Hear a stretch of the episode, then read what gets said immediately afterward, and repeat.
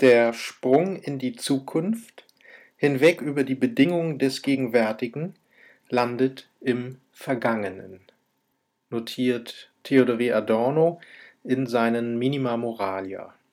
Begriff Geschichte, Revolution, das ist heute das Thema in der Freibad-Universität.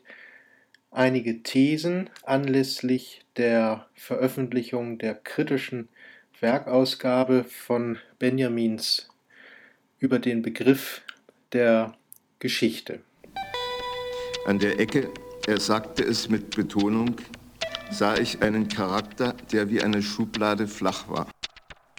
Bekanntlich soll es einen Automaten gegeben haben, der so konstruiert gewesen sei, dass er jeden Zug eines Schachspielers mit einem Gegenzuge erwidert habe, der ihm den Gewinn der Partie sicherte. Eine Puppe in türkischer Tracht, eine Wasserpfeife im Munde, saß vor dem Brett, das auf einen geräumigen Tisch aufruhte.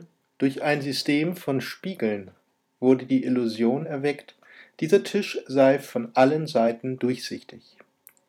In Wahrheit saß ein buckliger Zwerg darin, der ein Meister im Schachspiel war und die Hand der Puppe an Schnüren lenkte. Zu dieser Apparatur kann man sich ein Gegenstück in der Philosophie vorstellen. Gewinn soll immer die Puppe, die man historischen Materialismus nennt. Sie kann es ohne weiteres mit jedem aufnehmen, wenn sie die Theologie in ihren Dienst nimmt, die heute bekanntlich klein und hässlich ist und sich ohnehin nicht darf blicken lassen. Das ist die erste These von Benjamins Notizen über den Begriff der Geschichte und da ist jetzt einiges auffällig, weshalb ich denke, dass es ganz sinnvoll ist, sich da einmal grundsätzlich mit diesen Thesen und auch dem von Benjamin entworfenen Geschichtsbegriff zu befassen. Nicht zuletzt deshalb, weil diese Thesen mit Benjamin überhaupt eine ja, gewisse Mode haben im derzeitigen Wissenschaftsbetrieb. Also es gibt Begriffe wie etwa den des äh, messianischen, der schwachen messianischen Kraft, die da verwendet werden von Benjamin, was denn immer Anlass genug ist, um sich eigentlich zu verabschieden von dem äh, radikalpolitischen Kern, der bei Benjamin steckt, nämlich eine marxistische Fundierung seiner Überlegung und das Ganze ins Theologische und letztendlich dann auch äh, Mystische zu schieben.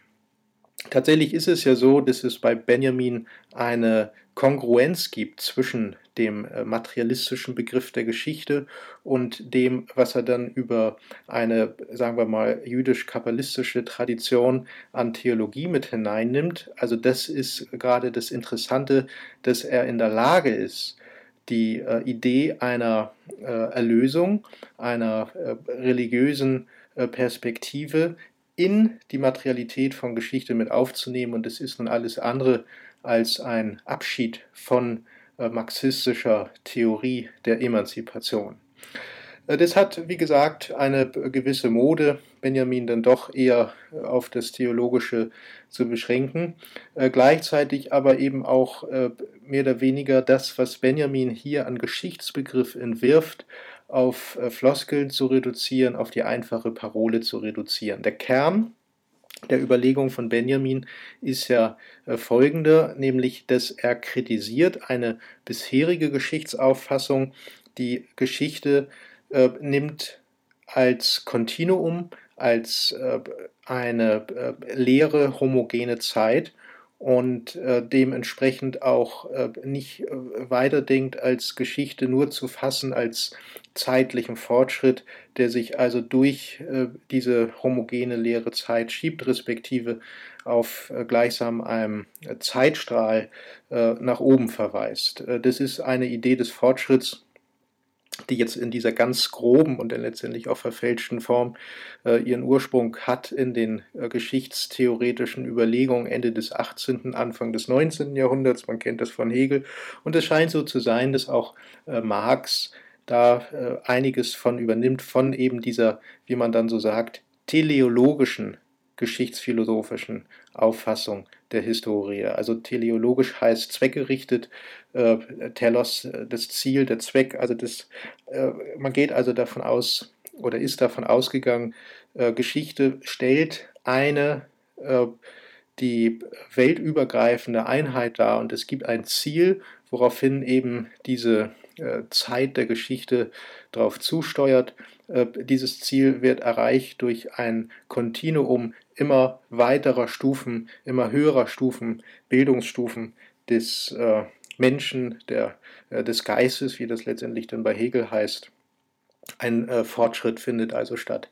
Damit bricht Benjamin, ganz entscheidend ist dafür vielleicht eine Metapher, die er benutzt, nämlich Marx sagt ja, dass äh, die Revolution die Lokomotiven der Weltgeschichte sind. Also das heißt, Marx bemüht hier ein äh, technisches Bild, was selber schon aus dem Fortschrittsvorrat des 19. Jahrhunderts kommt. Die äh, Einführung der äh, Eisenbahn in Europa und auch in, den, in Amerika, in anderen Kontinenten war ja ein bahnbrechender Fortschritt nicht nur im Hinblick auf Verkehr, sondern überhaupt für die Entwicklung des äh, Industriekapitalismus.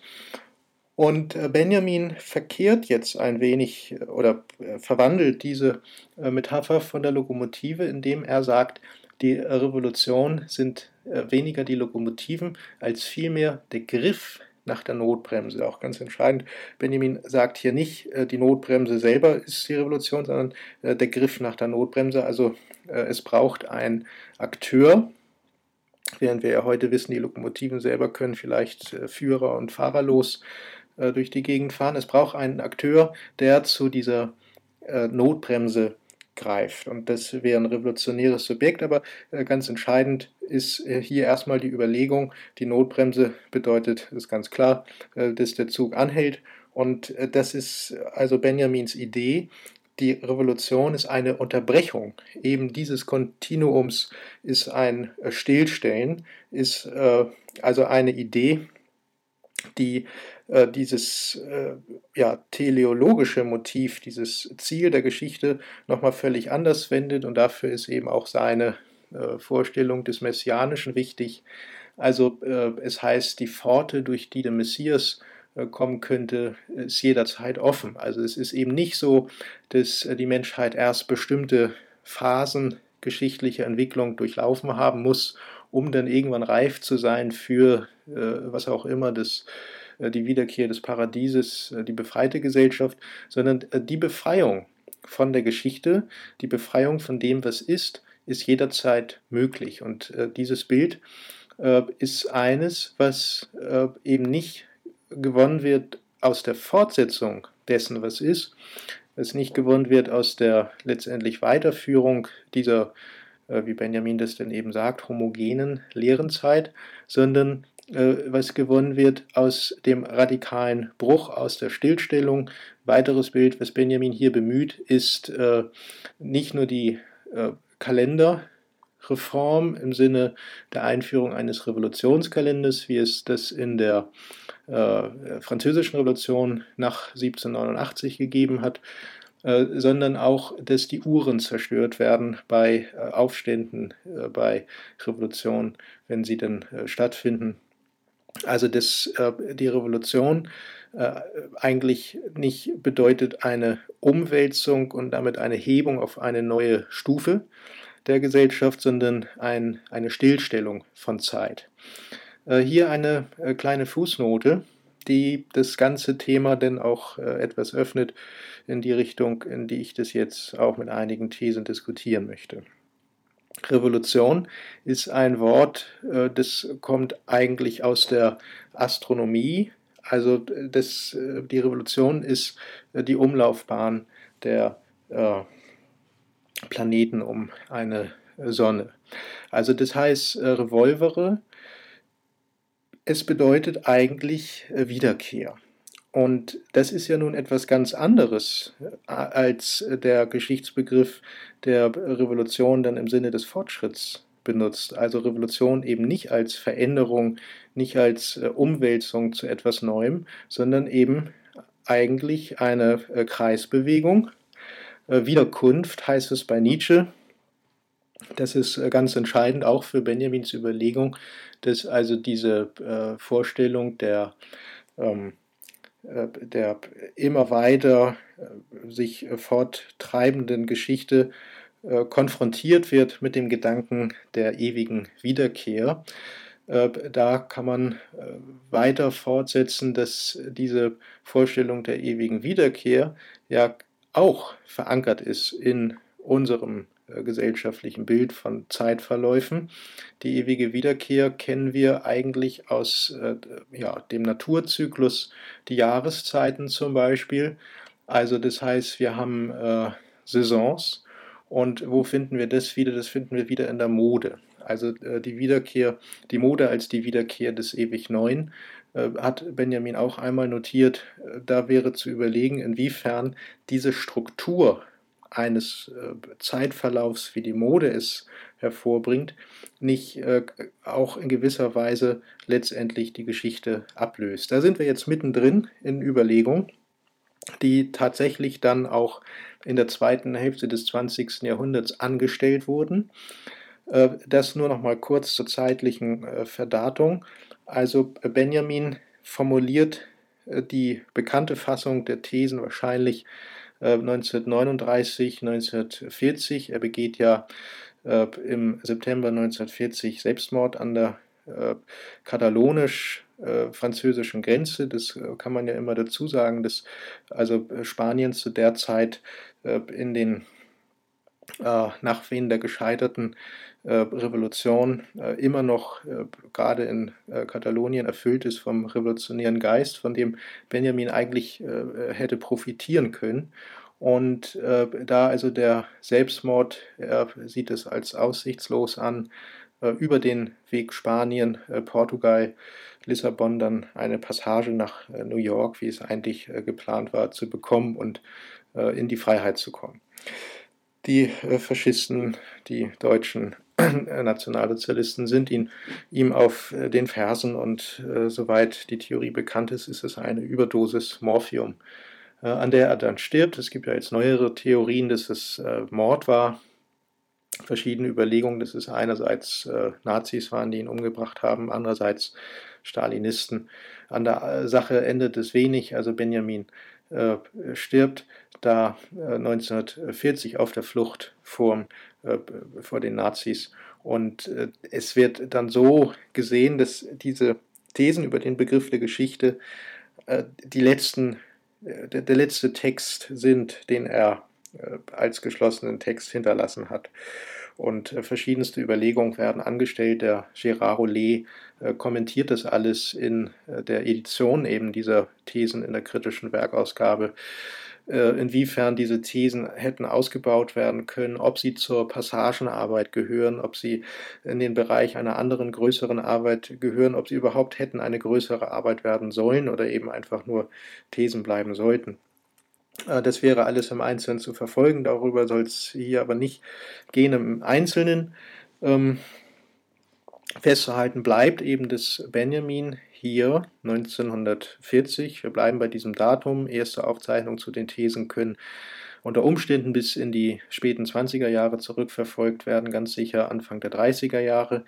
Äh, Benjamin äh, entwirft also hier 1940 einen äh, Begriff der Geschichte, der mit der bisherigen Auffassung auch, und das ist das Entscheidende, das interessiert er eigentlich gar nicht, ob er jetzt mit der Auffassung der bürgerlichen Geschichtswissenschaft bricht, der also mit der äh, bisherigen Auffassung der Geschichte bricht, auch wie es äh, von damals gültigen Marxismus-Leninismus vertreten wurde. Äh, das natürlich auch äh, angesichts der äh, ja, der Ereignisse in Europa, also angesichts des äh, nationalsozialistischen Terrors, auch angesichts des äh, stalinistischen Terrors, äh, angesichts überhaupt einer Situation, dass äh, die Menschheit, obwohl sie sich hätte befreien können, sich äh, nicht befreit hat, sondern genau das Gegenteil äh, passiert ist. Walter Benjamin schließt seinen Aufsatz über den Surrealismus mit dem Bild eines Weckers, der jede Minute 60 Sekunden lang anschlägt. Benjamin. Benjamin. Bescheiden.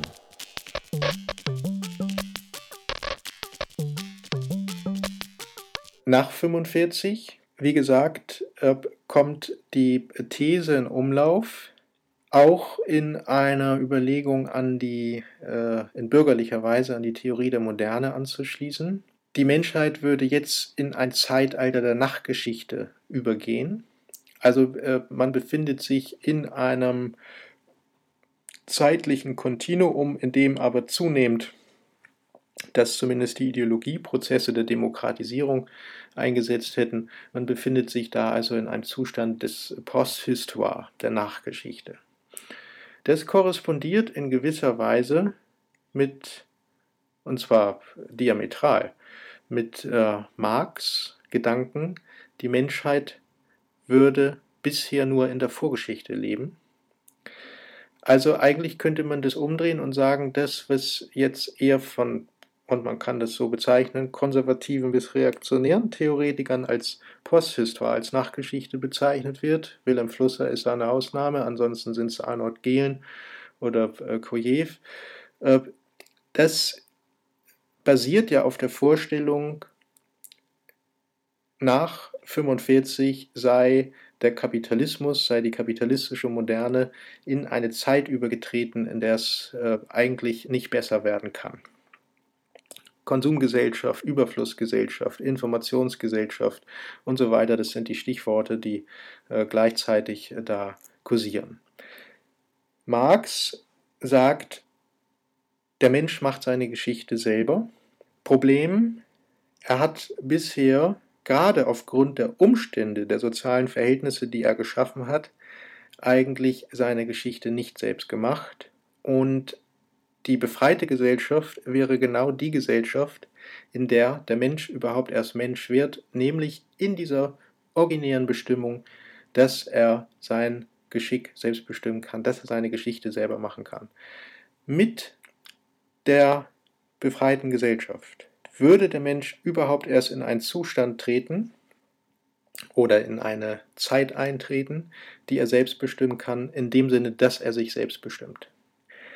Also äh, dieses, diese Idee von Marx, der Mensch lebt bisher in der Vorgeschichte, korrespondiert in, äh, wie gesagt, diametraler Weise mit dem, was dann von konservativer Seite in der zweiten Hälfte des 20. Jahrhunderts, dann im Übrigen auch äh, zum Teil einhergehend mit dem Begriff der Postmoderne vertreten wurde als äh, Nachgeschichte. Da könnte man sagen, in gewisser Weise ist das, was Benjamin postuliert hat, doch eingetreten. Also in gewisser Weise ist doch eingetreten, wenn eben auch überhaupt nicht in der, äh, wie soll man sagen, radikal emanzipatorischen Weise, wie Benjamin das postuliert hat, eine Stillstellung der Zeit, ist eingetreten, äh, äh, gleichsam eine Art von völlig pervertierten Messianismus. Also das Glück ist über die Menschen gekommen, zumindest was das Versprechen des äh, Spektakels angeht, der wahren Gesellschaft.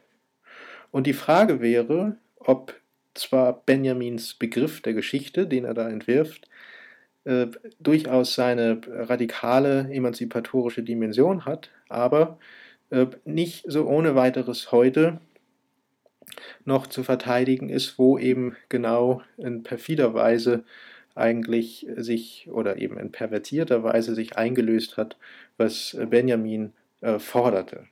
Das könnte jetzt äh, diskutiert werden anhand von äh, Ereignissen, das äh, sollte man auch tun. Ich möchte aber zunächst den Blick auf etwas anderes richten, nämlich mich mit diesem Begriff der Geschichte, den äh, Benjamin da entwirft, selbst nochmal beschäftigen und einmal die Frage stellen, was meint hier eigentlich Begriff?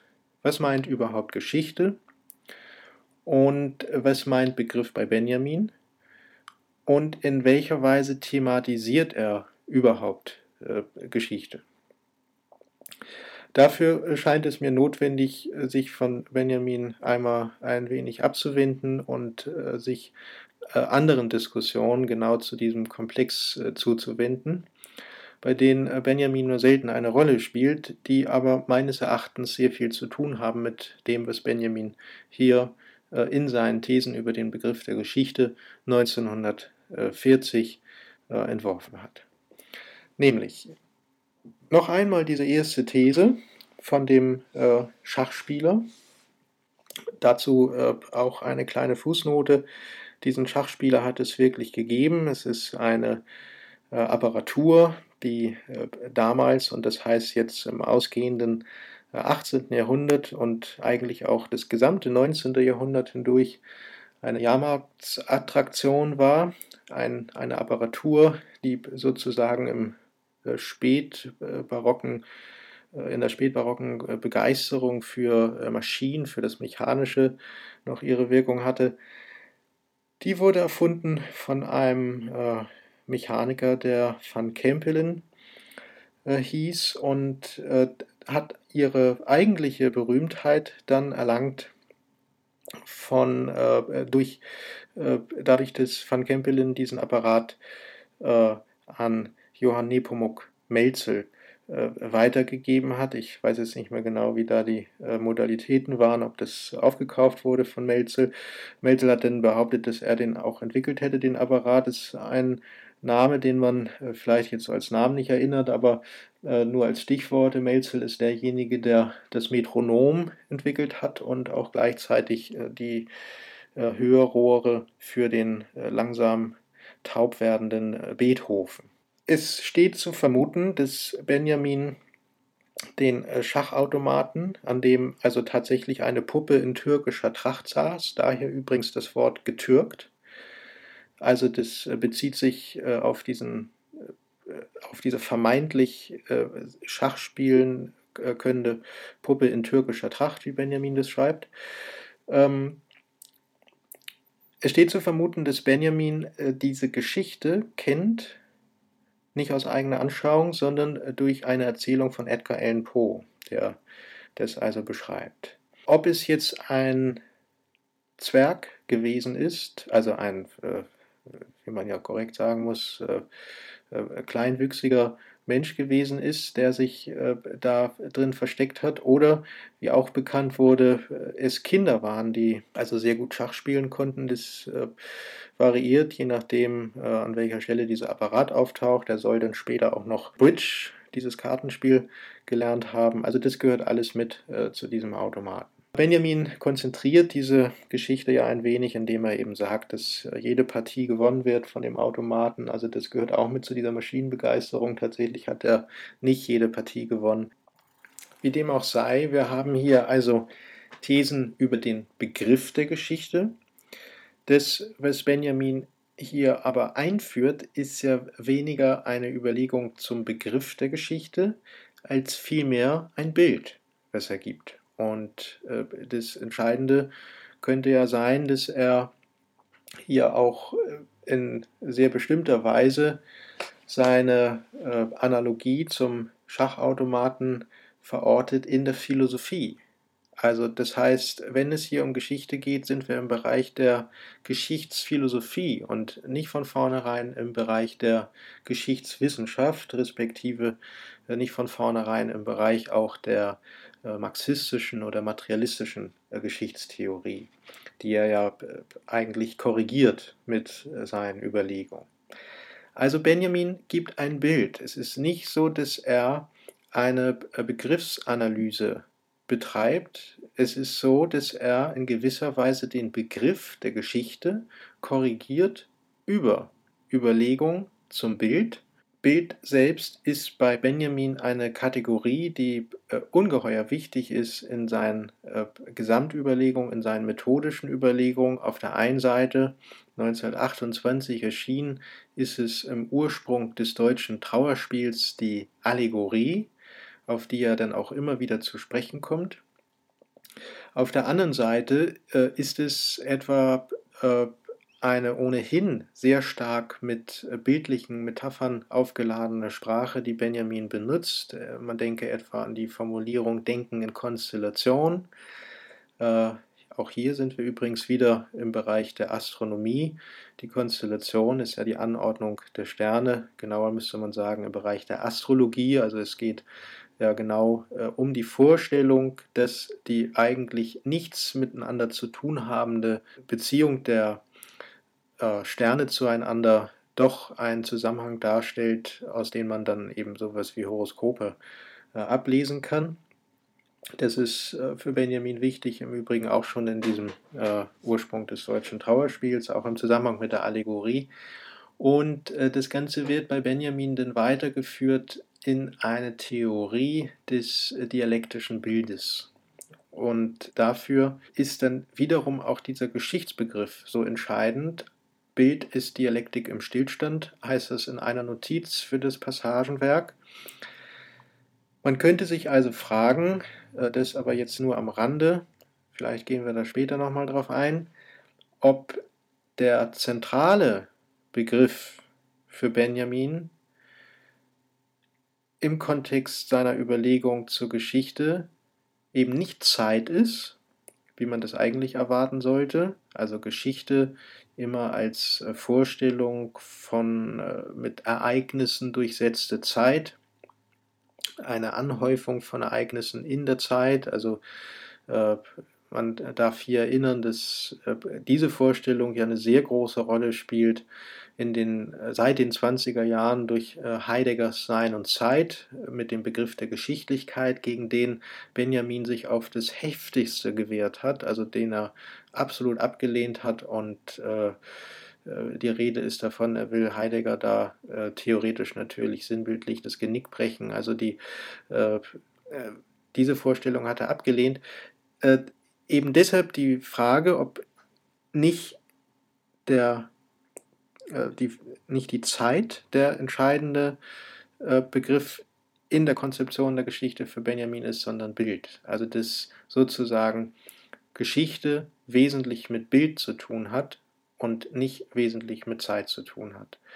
Das würde auch passen zu Benjamins Vorstellung äh, und auch letztendlich Kritik von äh, Zeit überhaupt, also die äh, Idee der Lehren, der homogenen Zeit, auch äh, gleichzeitig ein äh, religiöses Motiv der erfüllten Zeit, äh, sein Begriff der Jetztzeit.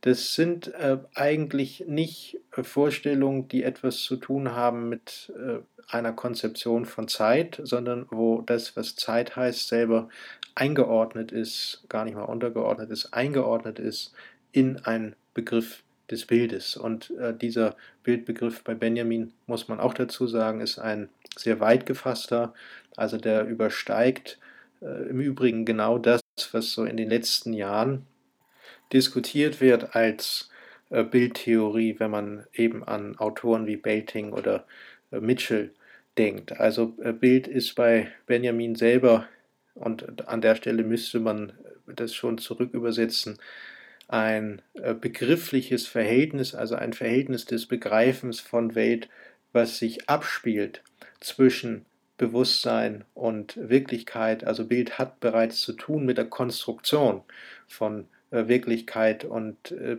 ist also nicht auf diesen Bildbegriff zu bringen, wo wir also klar sagen können, an dieser Stelle beginnt ein Bild und an dieser Stelle hört ein Bild auf. Also Bild ist bei Benjamin eingeschlossen in den Akt des Denkens, in die Logik. Also es gibt eine Bildlogik bei Benjamin, die wiederum eine große Rolle spielt für seinen Entwurf einer Theorie der Geschichte beziehungsweise auch eben seinen Thesen zum Begriff der Geschichte, also eine äh, Konvergenz zwischen Begriff und Bild, die nicht ganz unwichtig ist. Die nicht ganz unwichtig ist im Übrigen auch deshalb, um auch hier mal äh, den Rahmen abzustecken, in welcher Reichweite Benjamins Überlegungen hier stehen.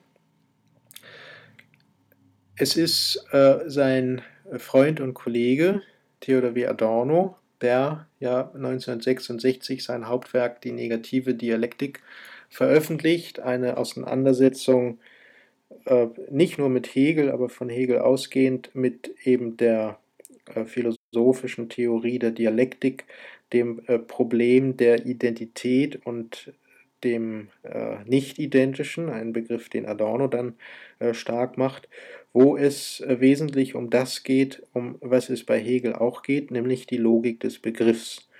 Und äh, die, äh, der, der, es ist von Adorno der Versuch, umzugehen mit, dem, mit der Schwierigkeit, eine Identität zwischen Begriff und Sache herzustellen, umzugehen, also mit dem, was rausfällt eigentlich durch das begriffliche Identifizieren. Und es ist die Frage, die Adorno sich stellt, wie kann man das retten, was also durch die begriffliche Identifikation herausfällt, mit der Schwierigkeit, dass wir ja letztendlich nicht anders als begrifflich denken können, respektive dass wir nicht anders äh, logisch denken können als über äh, Begriffe. Wir sind auf den Begriff angewiesen.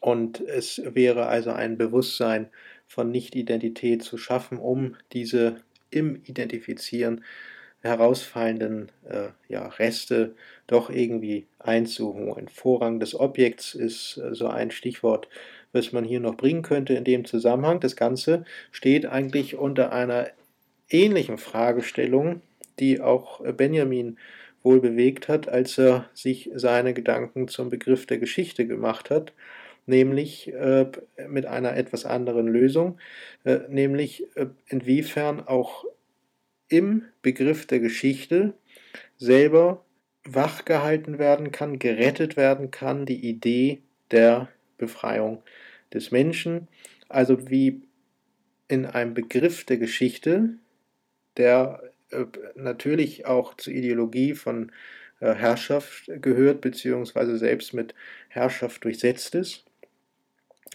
doch äh, gerettet werden kann eine Vorstellung von möglicher Emanzipation des Menschen, gerade aus einer Geschichte, die in ihrem Realverlauf heraus ja alles andere als ja, human bisher äh, verlaufen ist. ich will da kurz zwei Zitate bringen. Das eine ist von Adorno, keine äh, Universalgeschichte, schreibt er in der negativen Dialektik, äh, führt vom Wilden zur Humanität, wohl aber eine von der Steinschleuder zur Megabombe. Also äh, für Adorno ist das Prinzip der negativen Dialektik, der, das Prinzip einer, äh, wie er das denn selber auch formuliert, Logik des Zerfalls in die Idee der Universalgeschichte eingeschrieben also man kann die Vorstellung der Humanität nicht gewinnen aus der Analyse von äh, ja, vorgesellschaftlichen äh, Zuständen.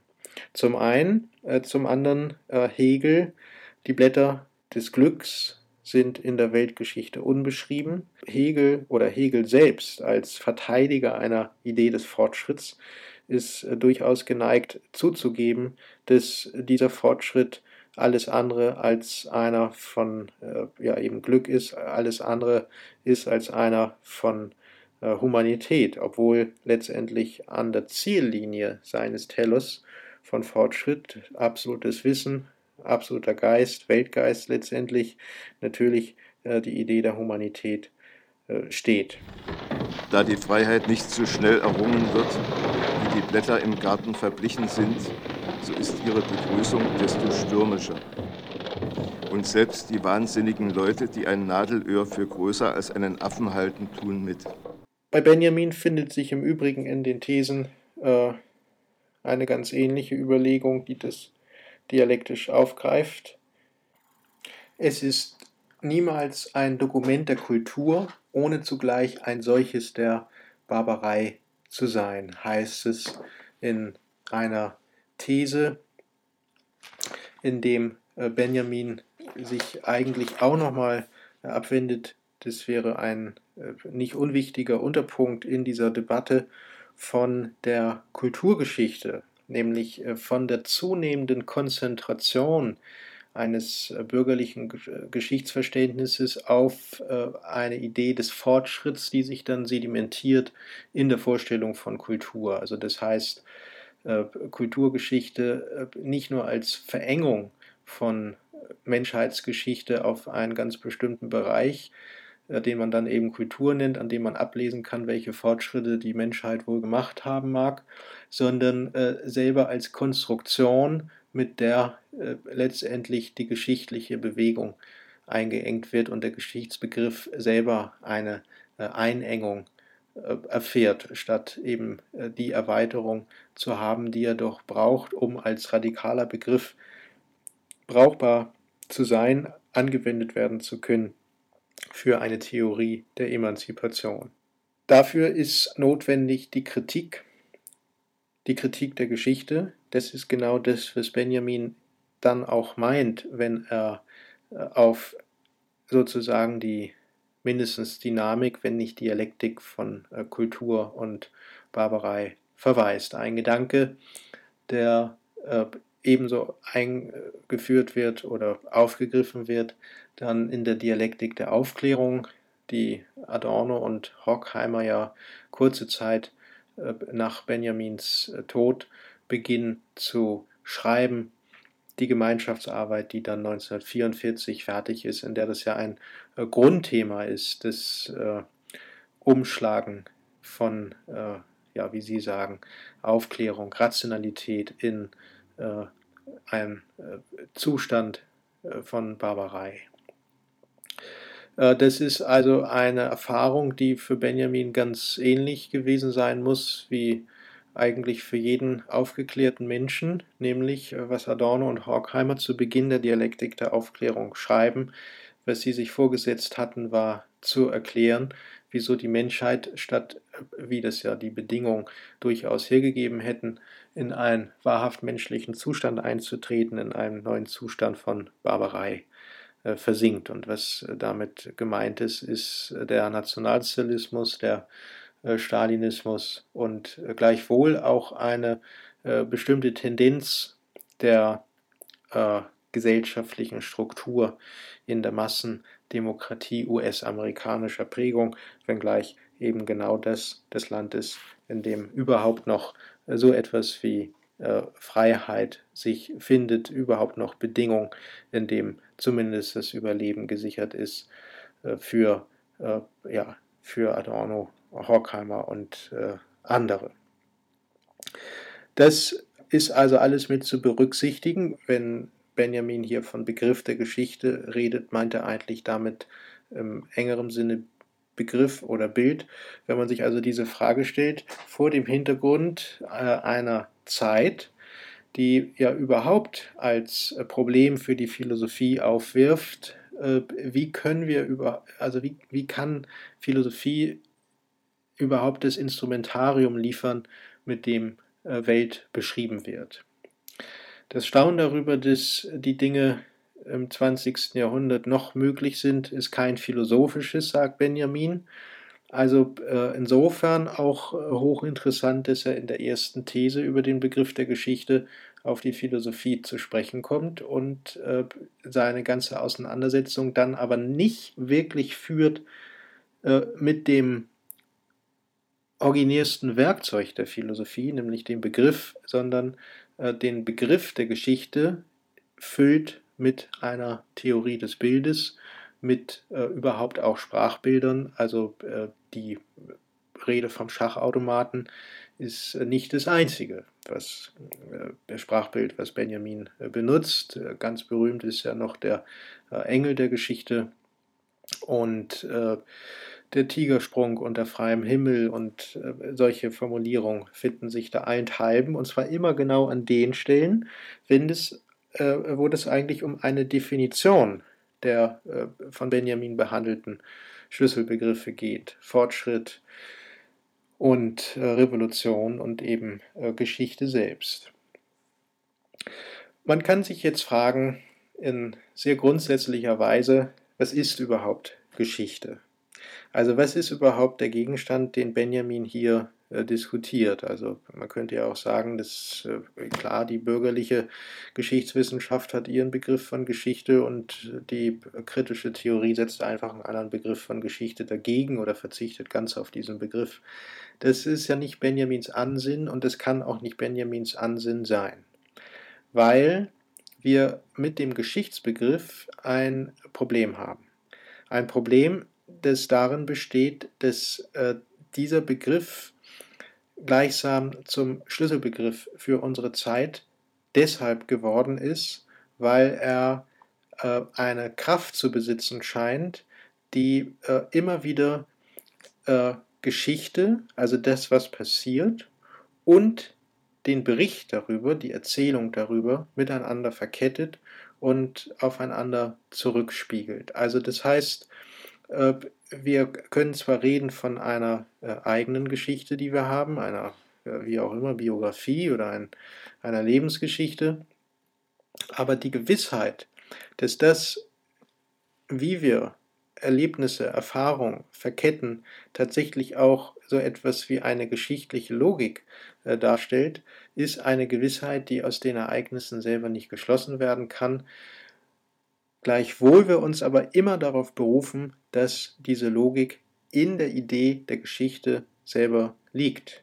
Also das bringt er auch schon in der Alltagssprache äh, eine Problematik mit sich, wenn man eben äh, sich überhaupt mal ansieht, wie dieses Wort Geschichte verwendet wird. Also das heißt, es gibt ja durchaus Kontexte, wo die Benutzung des Wortes Geschichte etwas Abfälliges hat und man eben genau sagen will, dass das nicht Wirklichkeit ist. Ja, also das ist einfach nur eine Geschichte, die erzählt wird. Heißt, hier ist unter Umständen etwas nicht wirklich so passiert, sondern es gibt also einen äh, mehr oder weniger eine, ein Mythos, eine märchenhafte Erzählung äh, darüber.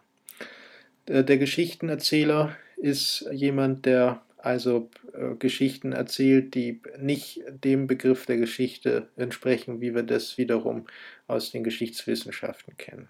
Gleichzeitig aber gerade der Begriff der Geschichte mit einer enormen äh, Objektivität und Suche nach Objektivität aufgeladen mit äh, einer äh, Quellendichte und Verdichtung, also mit einer Beweiskraft, die in der Positivität der äh, Fakten zu liegen scheint, also der Bericht, der äh, immer auch äh, eine Bezeugung ist von dem, was passiert ist. Und in diesen Dimensionen wie gesagt, nicht zuletzt auch der alltagssprachlichen Verwendung des Wortes Geschichte, äh, spielt sich das ab, was Benjamin hier äh, beschreibt. Also auch das ist ja nochmal äh, sehr wesentlich, dass er sich äh, in seinen Thesen tatsächlich insofern auf den Begriff der Geschichte äh, bezieht, als dass er kaum eingeht auf real historische Ereignisse. Also beziehungsweise die Gegenwart bleibt bis auf eine Kritik der Sozialdemokratie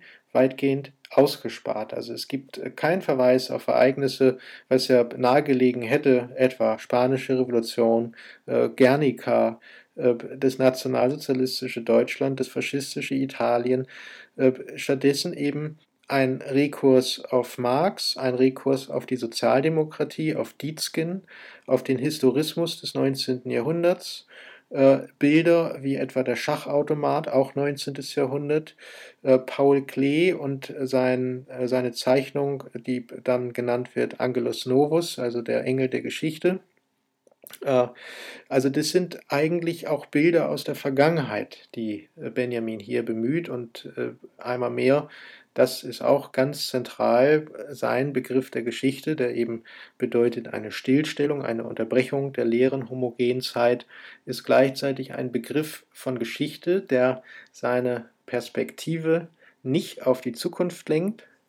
Unsere Enkel fechten es besser aus, wie das äh, bei den Sozialdemokraten heißt, sondern äh, der sich bemüht um eine Vergangenheit, A mit der Vorstellung, dass das Vergangene noch gar nicht vergangen ist und B mit der Vorstellung, dass die Vergangenheit selbst von der Gegenwart bedroht ist und äh, gerettet werden muss, verteidigt werden muss gegen die äh, Gegenwart vor dem Sieg, eine der wenigen Passagen, wo es ums Gegenwärtige geht, vor dem Sieg der Faschisten werden selbst die Toten nicht sicher sein, sagt äh, Benjamin in einer äh, These.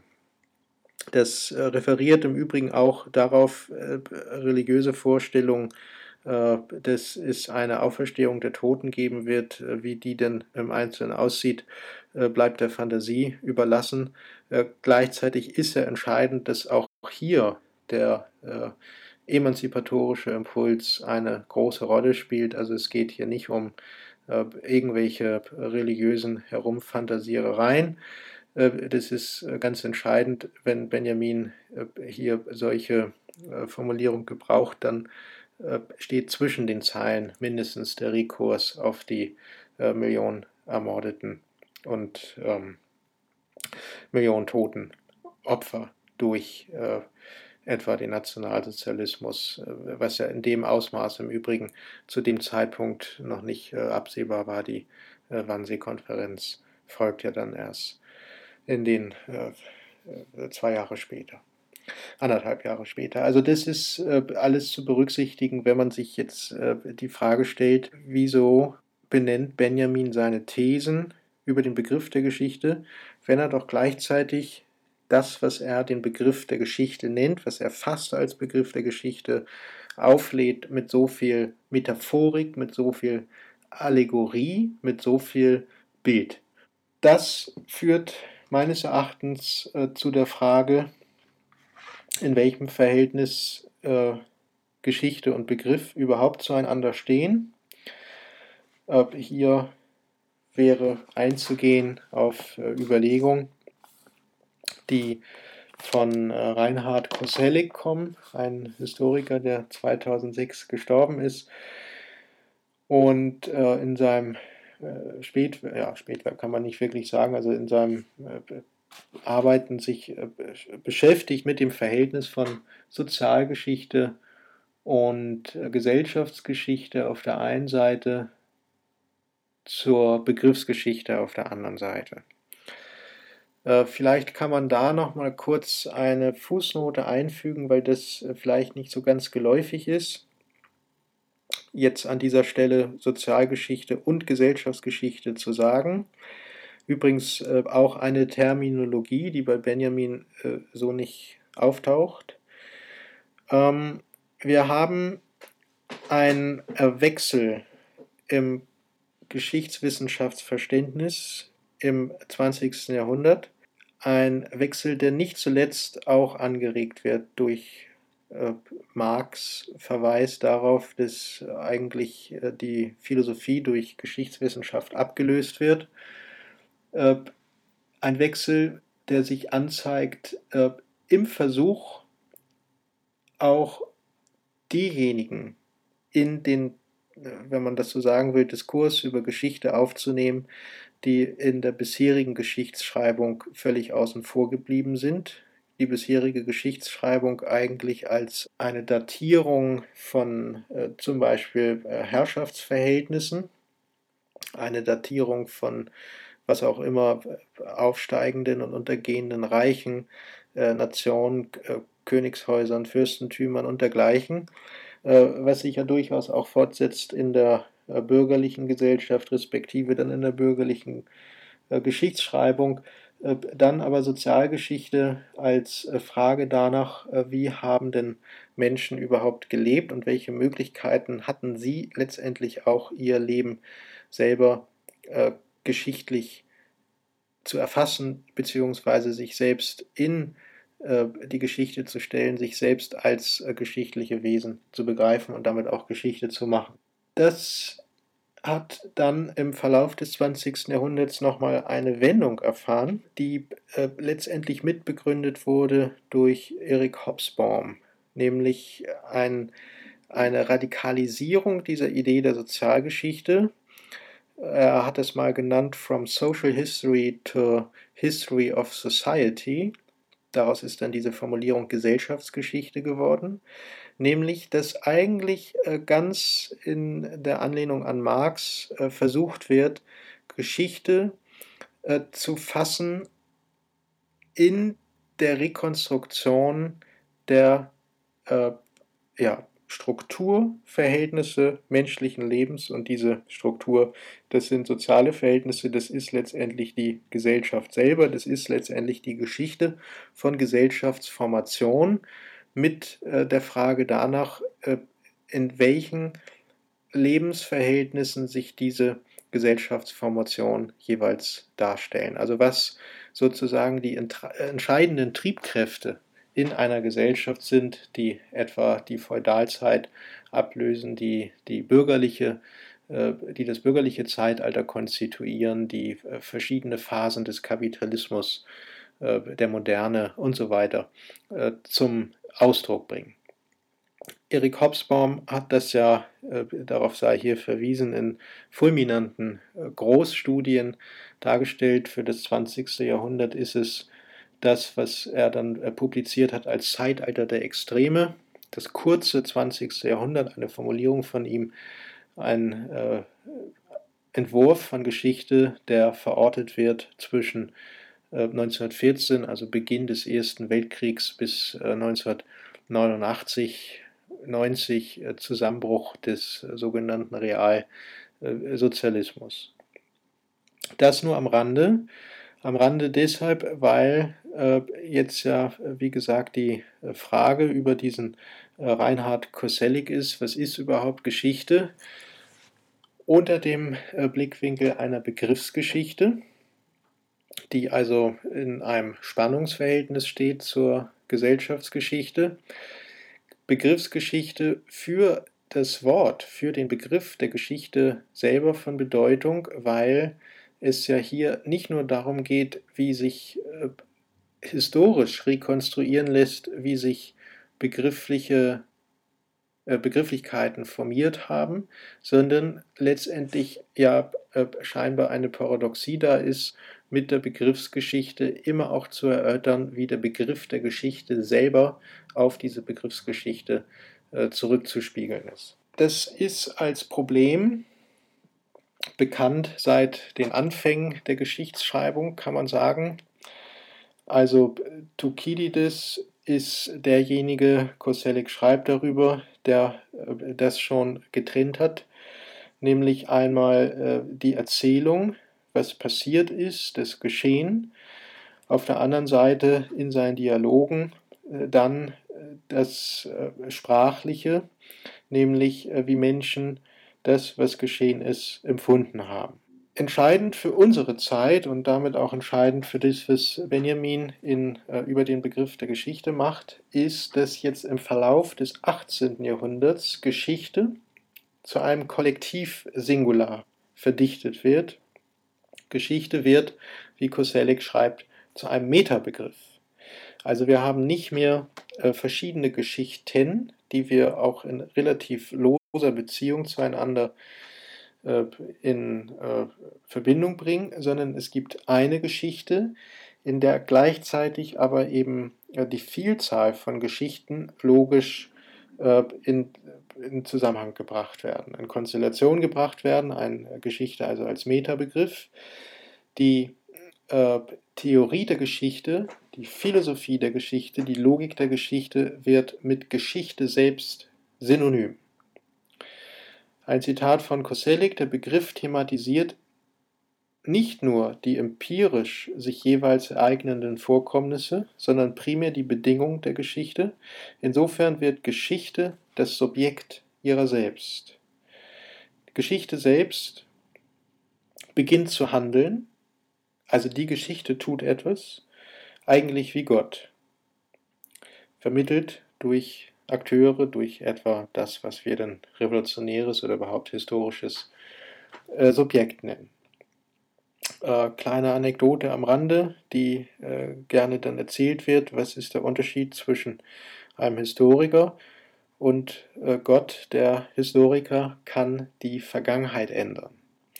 Das ist äh, sehr entscheidend, weil wir da sehen, dass eigentlich Geschichte nicht nur als Kollektiv-Singular zu handeln beginnt, als sei die Geschichte Gott, sondern darüber noch hinausgeht, gerade äh, natürlich in Verbindung mit dem Selbstbewusstsein der Bürger, respektive der herrschenden Klasse in der bürgerlichen Gesellschaft.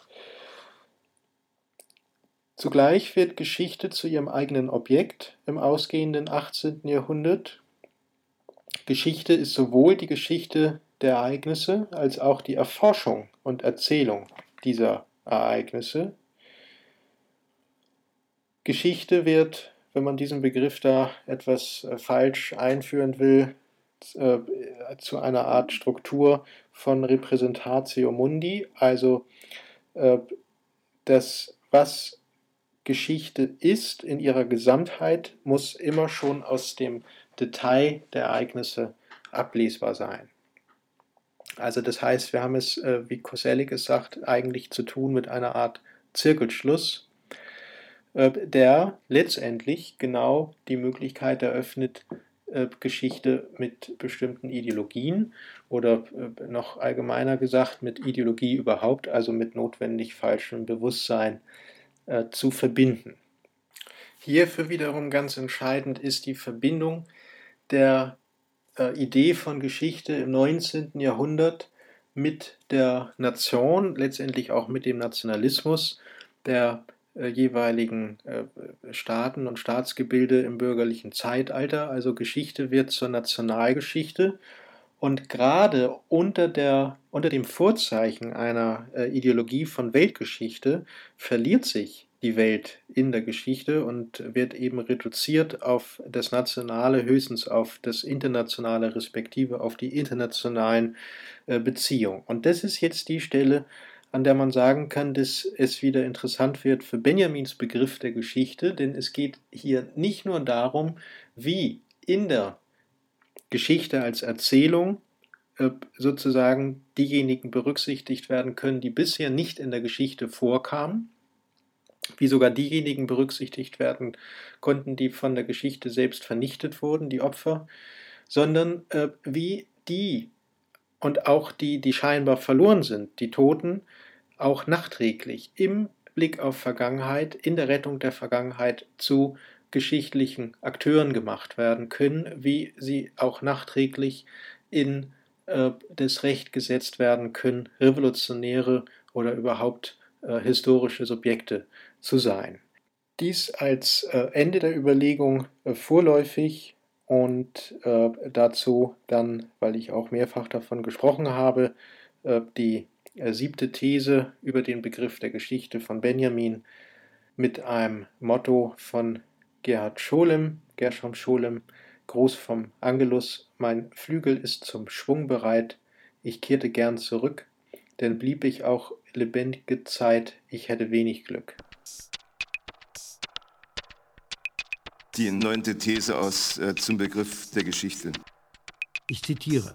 Es gibt ein Bild von Klee. Es gibt ein Bild von Klee, das Angelus Novus heißt. Ein Engel ist darauf dargestellt, der aussieht, als wäre er im Begriff, sich von etwas zu entfernen, worauf er starb. Seine Augen sind aufgerissen sein Mund steht offen und seine Flügel sind ausgespannt. Der Engel der Geschichte muss so aussehen. Er hat das Antlitz der Vergangenheit zugewendet. Wo eine Kette von Begebenheiten vor uns erscheint, da sieht er eine einzige Katastrophe, der Engel der Geschichte